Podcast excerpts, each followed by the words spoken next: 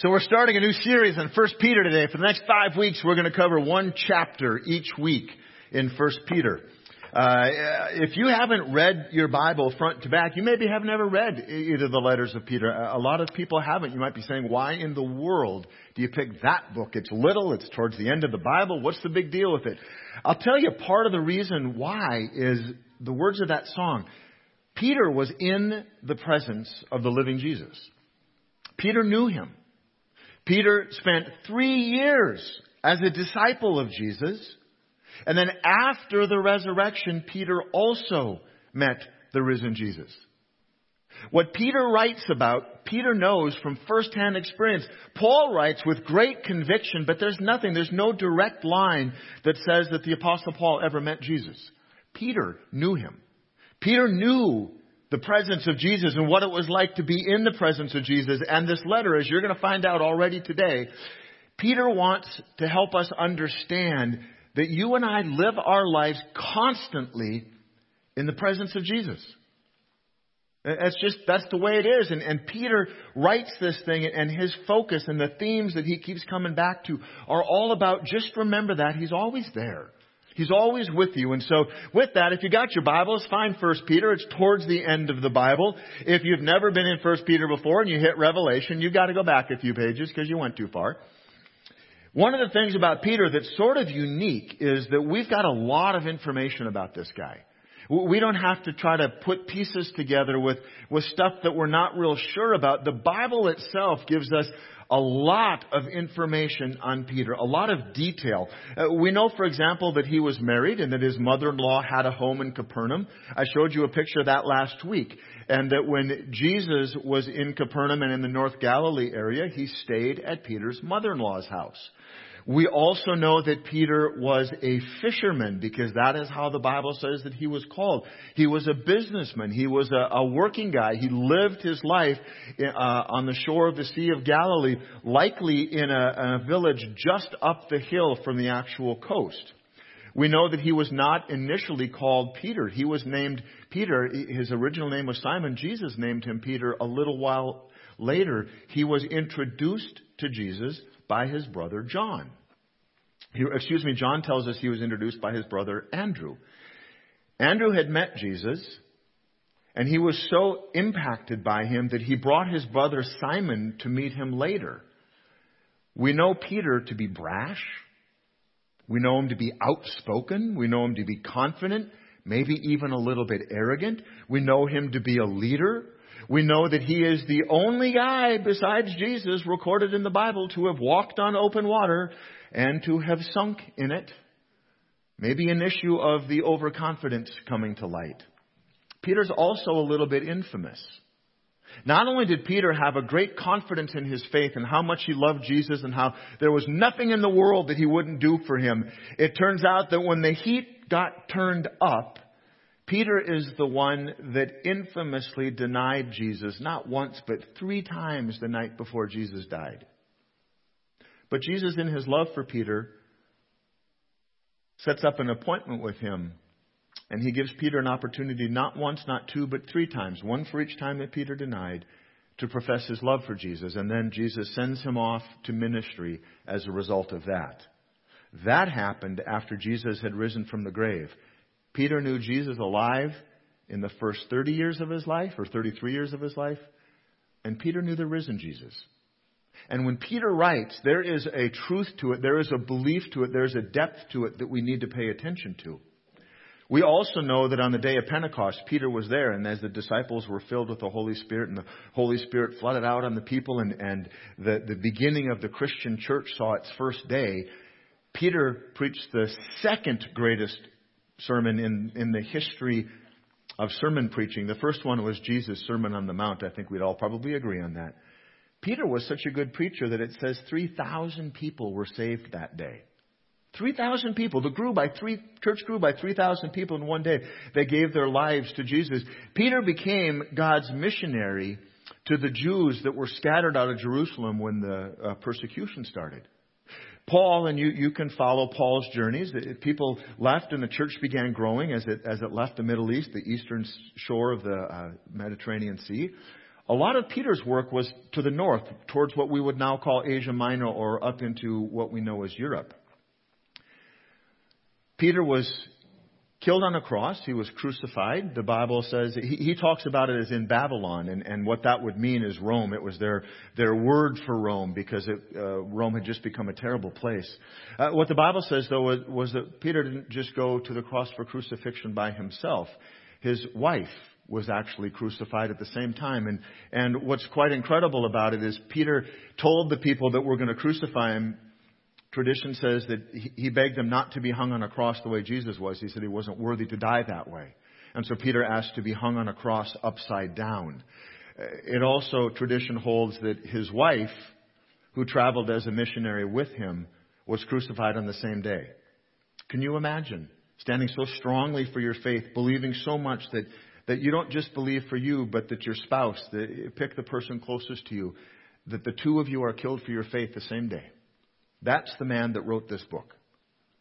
Peter had distinct purposes and reasons for writing his letters. The first one was the persecution had begun and, and Christians had been scattered out of Jerusalem.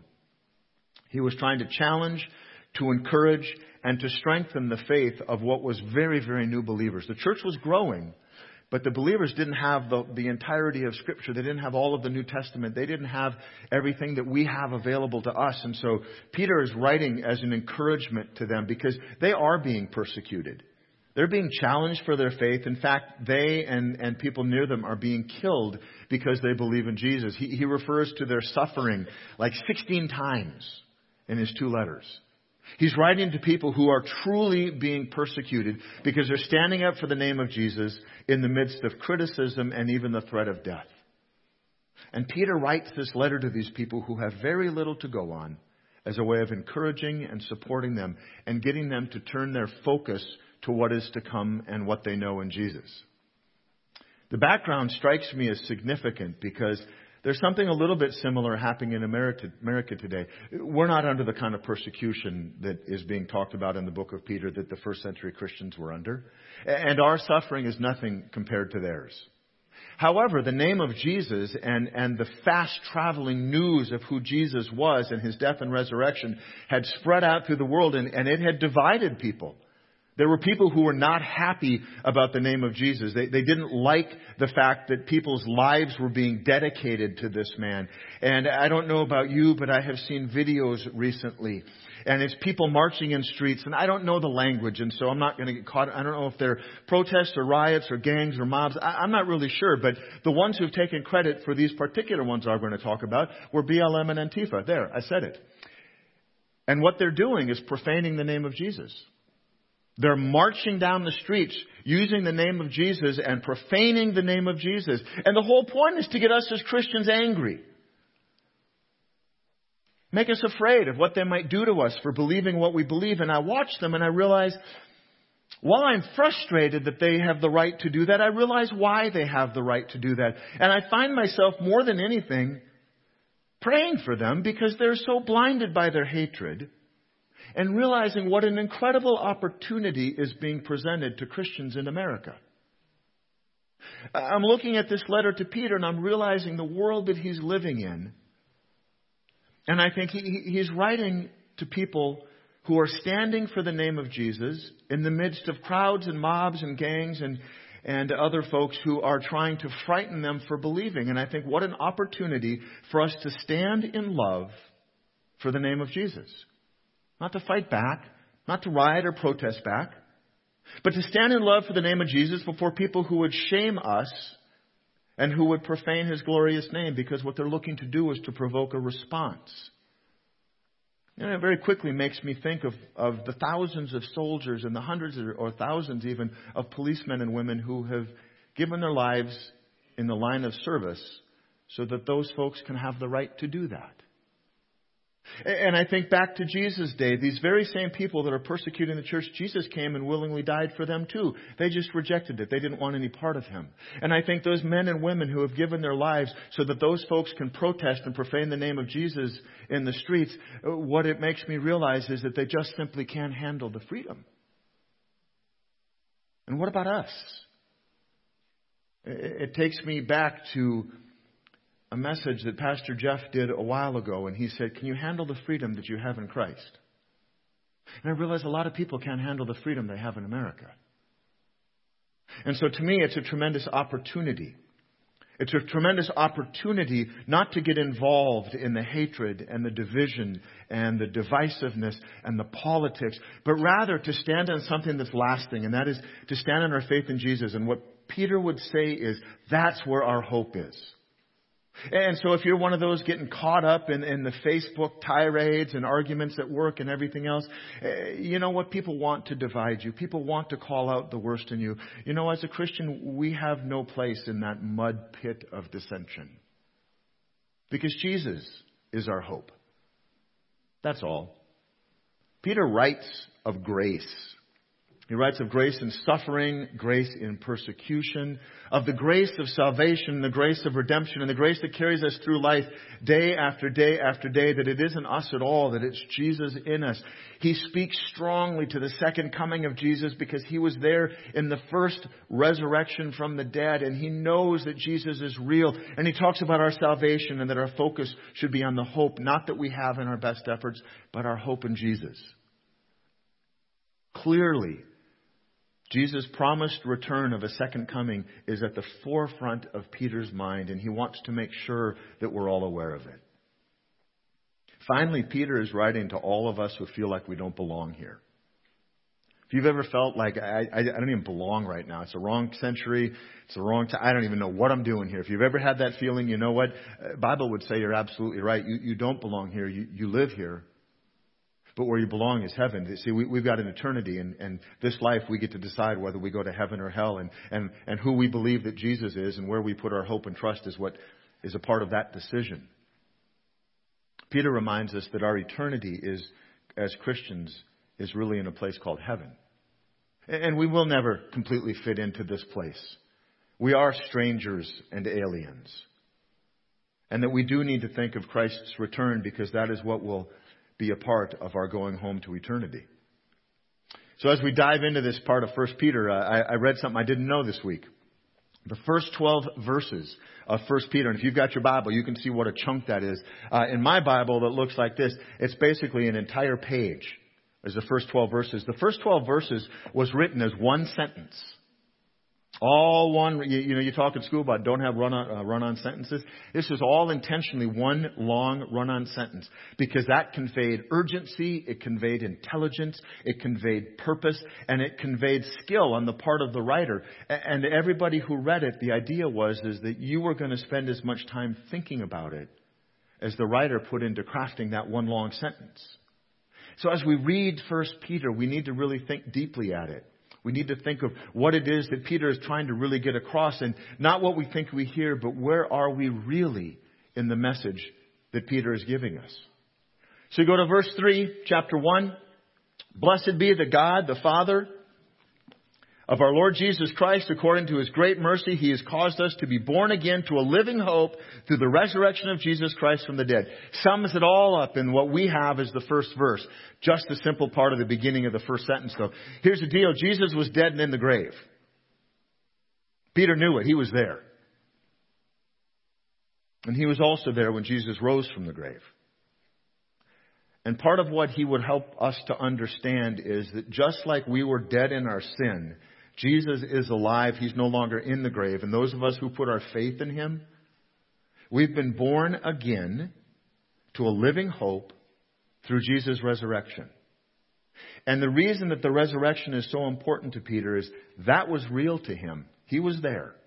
Which means the living hope and the being born again are real. And so Peter keeps coming back over and over to this theme of hope in Jesus. And so the first thing I want to ask you, what do you put your hope in in this life? If you hope tomorrow or next month or next year are better than this year, what's the basis for your hope? You just hope that the dice turn out to be more in your favor? Do you hope you get a better hand of cards? Do you hope that you're going to somehow wake up and poof everything? What's the basis of your hope? If you have hope, what is it? Peter would say our hope is in Jesus. To have our hope anywhere else is absolutely wrong. See, Peter knew that the only hope that we have in this whole world was in the truth the reality, the unchanging fact of the life, the death, and the resurrection of Jesus. And what was the point of all that? It was the purpose of your salvation and mine. Peter is writing this letter to these people that are being scattered and that are living in fear, but never once does, people, does Peter say, be afraid. Never once does he say run further. Never once does he say you should be careful of the Romans and, and even the Jewish folks, you know, the people you know, the families you grew up with. They're going to hate you because of Jesus. But he never says to be afraid because he knows that they are. He, he, he never tells them that, that they don't have to. Instead, what he does is he focuses on the hope that they have. So often we face our day with fear, not with hope. Fear is what we think about and we don't see out of. We don't see a way out of our situation, and so we get afraid. Peter says, no, no, no, focus on the hope that you have in Jesus. Look beyond your current circumstances. Jesus was resurrected from the grave, and you will be too. I think it's amazing when you think about Peter and, and how he ended his life. This is how real these words are to him. And, and this is what tradition tells us, along with a little bit of what Scripture tells us. That as Peter was being led off to crucifixion, he knew he was going to die on a cross. He knew he was going to be nailed to a cross. He'd seen Romans do it forever. In fact, Romans got so good at it, they were the ones that quit hanging people on crosses. Mostly because they killed so many Christians that way, and because they could keep them alive for so long, they realized it just, it had gone beyond cruel. Peter knew he was going to die on a cross, and so what he said is, I don't deserve to die in a manner that was similar to my Lord, and so please hang me upside down. He didn't, he didn't say, hang me on a cross or don't hang me on a cross. He said, if that's what you're going to do, then hang me upside down because I don't deserve to die like my Savior. But before they hung Peter on a cross, they led his wife out and they nailed her to a cross. And, and what's amazing to me is that what tradition holds is that Peter encouraged her with words of hope, her salvation, and her resurrection to a new life as she was being led to the cross. He didn't beg for them not to kill her. He didn't tell her not to be afraid. He reminded her of the very same things that he's reminding us of. This is a man that absolutely believes what he's saying. He's writing these words to you and I and to the people back then with absolute committed passion. So what is this thing? What, what is this this uh, resurrection and, and the, the hope that we should have? Well, it's to an inheritance in verse 4, to an inheritance that is imperishable, undefiled, and unfading, kept in heaven for you. Do you know that as a Christian, your real inheritance doesn't happen to you on earth? It, we look forward to getting money from parents or relatives or grandparents or rich uncles or whatever it is, and we think, well, that's going to change. My life's going to get better when that happens. That's not a real inheritance because you know what? That's going to pass through your hands and it's going to go to someone else. I don't care if it's property or money. You're going to have it for a season and then it's going to someone else. And if that's the only inheritance you're worried about, you're missing the boat. He's saying our real inheritance our real inheritance is being kept for us in heaven, imperishable, undefiled, and unfading. Nothing can be done with it. Once it's given to you, it's yours for eternity. Your real inheritance is waiting for you in heaven. Now remember, Peter is saying this to a group of people that are facing the possibility of being killed for their faith. He's not joking around and, and he's not preaching fluff kept in heaven for you, who by God's power are being guarded. This is speaking about you as a believer, who by God's power are being guarded through faith for a salvation ready to be revealed in the last time. Your faith, do you know that doesn't even come from you? It's God's gift to you. Your faith comes through the Holy Spirit. That's why, as disciples of Jesus who understand this, Paul was the one that says, I have no reason to boast. This very same Paul that says, live like me, be like me, watch what I do, and be like me. And Paul even says, but I don't have a reason to boast. And the reason that we don't have a reason to boast is because whatever faith we have is a gift from God. And what happens in the church is that we look at different people and sometimes we assign them this status and sometimes they claim it. But we assign super Christian status to the most spiritual among us, don't we? See, the super Christians are the ones that they have got this unending quiver of Bible verse arrows that they can draw from. I mean, boom, they got a Bible verse for everything, and they're all members, memorized, book, chapter, verse. If you're looking for that, that's not me. I admire people that can do that. I can remember a few, but I don't have thousands of the way some people I know do. And sometimes the super Christians are just the one who claim by the very, their very life they live, they are more holy than everybody else. But in fact, any faith that we have isn't ours to boast about. The faith that we have is a gift from God. So there are no super Christians. In fact, what there are are super sinners who are saved by a humble servant Savior. Any point that you reach in your faith, you may work hard to get there, but it is all a gift of the Holy Spirit to you. Verse 6 In this you rejoice, though now for a little while, if necessary You've been grieved for various trials, so that the tested genuineness of your faith, more precious than gold that perishes though it is tested by fire, may be found to result in praise and glory and honor at the revelation of Jesus Christ. Basically, what he's talking about is life isn't going to be easy as a believer. You're going to face trials. You're going to face temptations. Things aren't always going to go your way. But you know what? God's going to carry you through. He's speaking to people who are truly experiencing persecution. We live in the United States, and I'm hearing more and more people talk about how Christians are suffering and being persecuted. No, we're not. That is an affront to these first century Christians and people all around the world that are truly being persecuted and suffering for their faith. It might be inconvenient for us. You know, about the worst persecution that, that I've really heard of anybody in our area is someone being confronted for why they believe in Jesus and the person saying, well, yeah, not that much. I just go to church once in a while. We don't really understand suffering and persecution. We may, before our lifetime's over, we may understand it.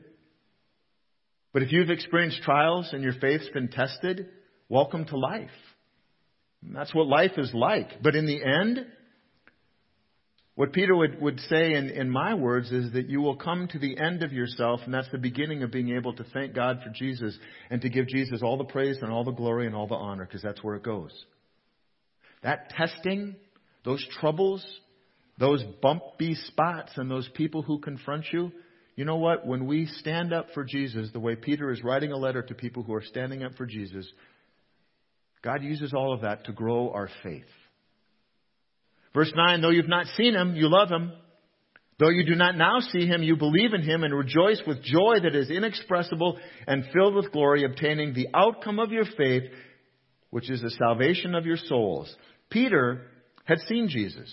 He knew he was real. He had spent day and night with him for three years. He had also seen the resurrected Jesus, but he's talking to a lot of people who are believing the firsthand testimony about Jesus. You and I, we haven't seen Jesus in person the way that Peter has. John actually talks about this in verse 20. Here's his word to us. Chapter 20 of John, verse 29, Jesus said, Have you believed because you've seen me? Blessed are those who have not seen and yet believed. That's you and I. If you believe in Jesus as your Savior, you believe because someone represented Him to you in such a way that you wanted to know Him and your personal experience with Him brought you to the point where you say, I know that I'm a sinner. I know that I'm a Savior. Jesus, I give my life to you. You now become a Christian, a new creation, and you begin the process of learning to be a disciple. See, what Peter's talking about is hope. It's the outcome of our faith, the result of our faith. And what is that? It's all due to our salvation in Jesus. Our, our souls are saved because of what Jesus did for us. We spend the rest of our lives working out that salvation in fear and trembling.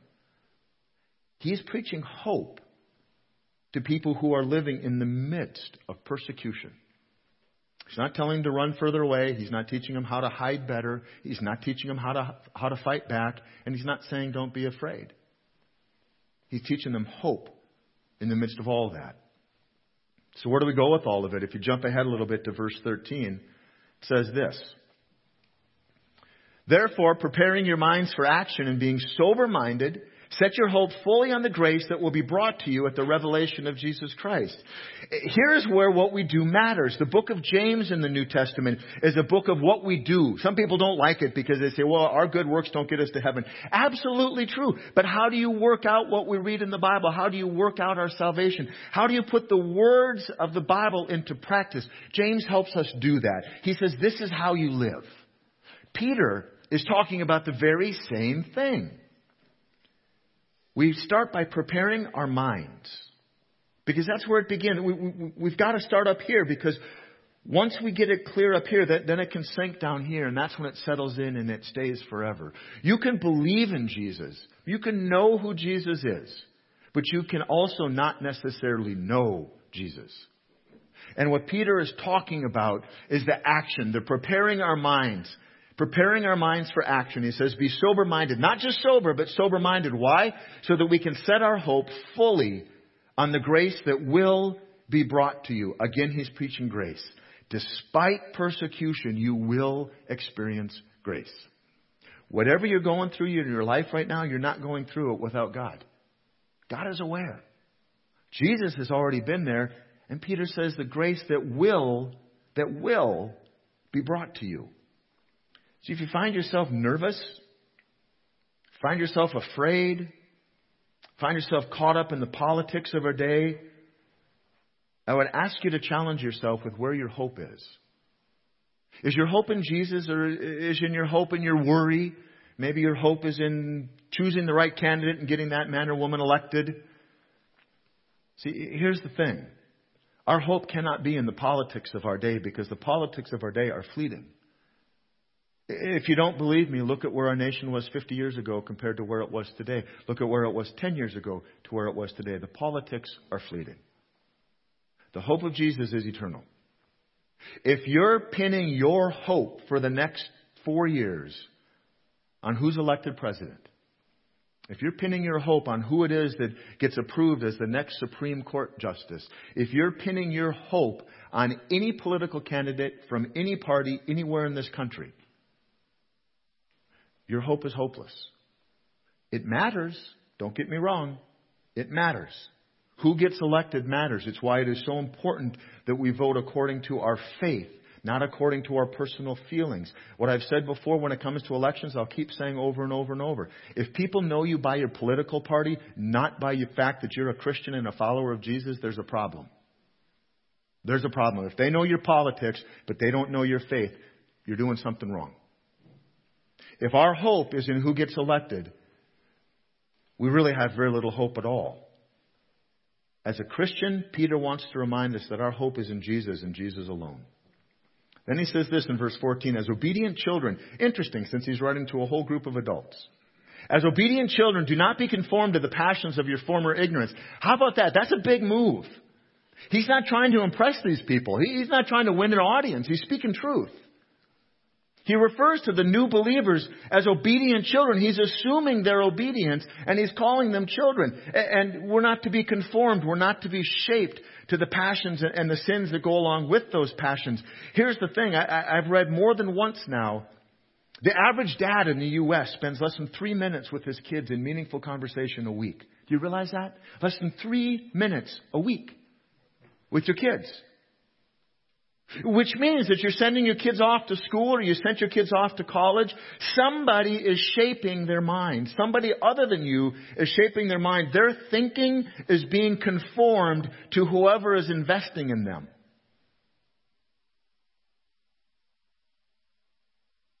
And if it isn't you, you don't have much to say about it. Do not be conformed to this world. Don't be shaped to the passions of this world because what goes with those passions is sin. I love the way he uses the word former. Your former ignorance. Former is exactly what it should be for us. That's why we, we need to understand that we're a new creation in Jesus. And that we're always under construction. We're always under construction. The old us prior to becoming a new creation, that's the former self. That's our former ignorance. But now we know we have a new hope, we have a new understanding. He says we should no longer be ignorant of what is right in God's eyes. And if we're not ignorant, then what should follow is that we'll also be obedient. See, Peter is helping us just like James is helping us, just like Paul is helping us. Peter is helping us in the new creation construction project. There's our next t shirt, by the way new creation construction, right? Peter is helping us to understand what it means to work out our salvation in fear and trembling. We become a new creation immediately, but we work it out for the rest of our lives.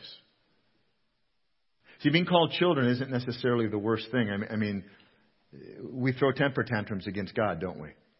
Uh, we've pretty much all done it at one point or another. God didn't listen to my prayer. God didn't do what I asked. And we think of God as a genie in the bottle. If we pray enough, He's going to do exactly what we want Him to do. That's not God's promise at all. God promises that He'll hear and He'll act in His best interest according to His will for our lives, not ours. So we throw temper, temper tantrums against God. No wonder we're called children. But you know what? The Bible also uses different language. It uses the language of adoption talking about us as we become Christians. It says that we're adopted into God's family. Right away, that uh, God's family, the chosen people, were the people of Israel. But now you and I, we're adopted into God's family. Uh, I had someone talk to me last week and they, they shared an example and it was so spot on for this example today. He talked about a, a father that had biological children and had adopted children. And he talked about this is what it is, adopted kids, to be a part of this family. And it was absolutely beautiful. I hope I get it close to right. He says, you know, you, you were chosen. You were chosen to be a part of this family. As Christians, the Bible tells us that we were chosen. God's desire is that everyone comes to a saving knowledge of Him, but not everybody does. But it talks about us as being chosen. And he says, you know, because you were chosen, you're immediately a part of this family in every way, in, in every privilege, responsibility, and advantage. You are, you are just completely a part of this family. You don't have to work to earn a place. You don't have to work to earn my love. I love you just as the same as I love all my other children. I love all the kids in the family as much, and, and you get to enjoy all the privileges of being a part of this family. And as a part of this family, you're expected to live by the same rules. You're expected to have the same respect and love for other people. It's an expectation of how it is you'll conduct yourselves and how you will represent the family when you go out into the world. See, how they live their lives is a statement of what family they belong to. And the dad wanted them to know that. They didn't have to work to earn his love. They didn't have to work to earn his place. I think that's such a beautiful example of what it is becoming a Christian. We don't have to work to earn God's love. We don't have to work to earn our place. But when we go out into the world, we represent that family. We represent the family that we've been adopted into. Verse 15 says, As he who called you is holy, you also be holy in your conduct. Since it's written, You shall be holy, for I am holy. This is the part that Peter wants us to be clear about. We're to be holy in all that we do. Could you imagine if you had people out there who were crashing down the door of your house and your neighbor's house, pulling you out into the street, beating you silly, killing some of, uh, uh, of your friends and neighbors? That's what Peter's writing to. And what Peter is saying is you're to be holy in all that you do. You're to be holy in all that you do. All of our conduct, our words, our thoughts, our actions, our interactions are to be holy. Why? Why should we care about being holy to make a good name for ourselves? No. After all, being holy isn't natural and it isn't easy for us. We naturally migrate to the sides of being not holy and sinners. We should be holy because the God who created us, the God who loves us, the God who sent his only Son to die for our sinfulness is holy. That is why we're called to be holy. See, if we accept the gift of salvation and forgiveness of sins and, and we accept the promise of salvation and the eternity in heaven, our response should be to be holy as God is holy. Because we're a part of a new family now. We take on a new family's name. Peter's writing to this scattered group of believers that are very new to the Christian faith. They're trying to figure out what it means. They're, they're trying to figure out how to live this way. And, and, for a lot of them, the first thing that they see, the only thing that they've seen, is to become a Christian and to be known as a Christian means that people hate you. That's the world that they're living in. And Peter's trying to help them to focus on hope and eternity and Jesus. They're being challenged for their faith. They're being treated incredibly cruelly, and some of them are being killed. And his message for them isn't don't be afraid, isn't that it's all going to get better, it's fine, it's a passing moment. His message is that the reason for your hope and a call to live in holiness is on each one of us because the God who saves us is holy. So, so what, what should be our takeaway? Well, the reason for our hope and the realizing that the same call is on us to live lives of holiness, not because of who we are, but because of who God is. And because of the family that we've been adopted and now adopted into and now we represent with the witness that is our lives. And so here's the deal. If you're a Christian, if you've accepted the free gift of salvation and the forgiveness of sins that Jesus offers you, it didn't cost you anything but a thank you. Literally. Thank you, Jesus. I recognize that I'm a sinner and I need a Savior. I recognize that you died for my sins. Thank you. your sins are forgiven, but then it's this prepare our minds. We begin that life by repenting. We turn from our old selves. We don't continue to be the people that we were because we realize that we've taken on a new name. We've got a new family name. We've been adopted into a new family. The new name that you carry out into the world, the family that you represent, is Christian, Christ follower, disciple of your Savior. Suddenly, that whole idea of being holy because He is holy takes on a whole nother level. So if you've accepted Jesus' gift of salvation, if you've, if you've received the forgiveness of your sins, you've also taken on a new name, and that new name is Christian. You've been adopted into God's family. And Peter wants to help us understand how it is that we live our lives in a way that brings honor and glory to God, whose name we take on. So the next four weeks, and I'd encourage you to just read one chapter of 1 Peter each week going forward. Next week we're going to be in chapter 2. If you didn't read chapter 1, read all of it this week. Get into chapter 2, read chapter 2, and uh, you can kind of figure out how you would preach it. And then we'll get back next week and we'll do it all over again and, and move forward. But before we get that far, let's pray. God, thank you for Peter. Thank you for the front row witness that he had to the life and to the death and to the resurrection and to the newly resurrected Jesus. Thank you that all of those things were so real to him. That relationship that he had with Jesus was so real that he spent the rest of his life up until his horrible death wanting to help people understand how real Jesus is, who he was, and how we can live for him. God, sometimes it just seems impossible to think that we could ever be a good example for you. And on our own, truly we cannot. But God, for every one of us who has accepted the gift of salvation and the forgiveness of sins from Jesus, God, I ask that your Holy Spirit would dwell in us, that we would choose to be holy. We would want to be holy. We would work to be holy, not because it makes us look good, but because you are holy and you are worth nothing less. And God, for anybody who might be listening right now who, who realizes that they're a sinner, they've been living their life in a way that's, that's totally choosing to do things on their own, and they're realizing, God, that it just isn't working very well. Lord, I pray your Holy Spirit would just become so real in them that they would choose to lay down their life, lay down their will for yours for them, for to be who you created them to be, that they would accept the gift of salvation that is offered in Jesus' death and resurrection, and that they would they would understand what it meant to be your former self because you created in us a new person.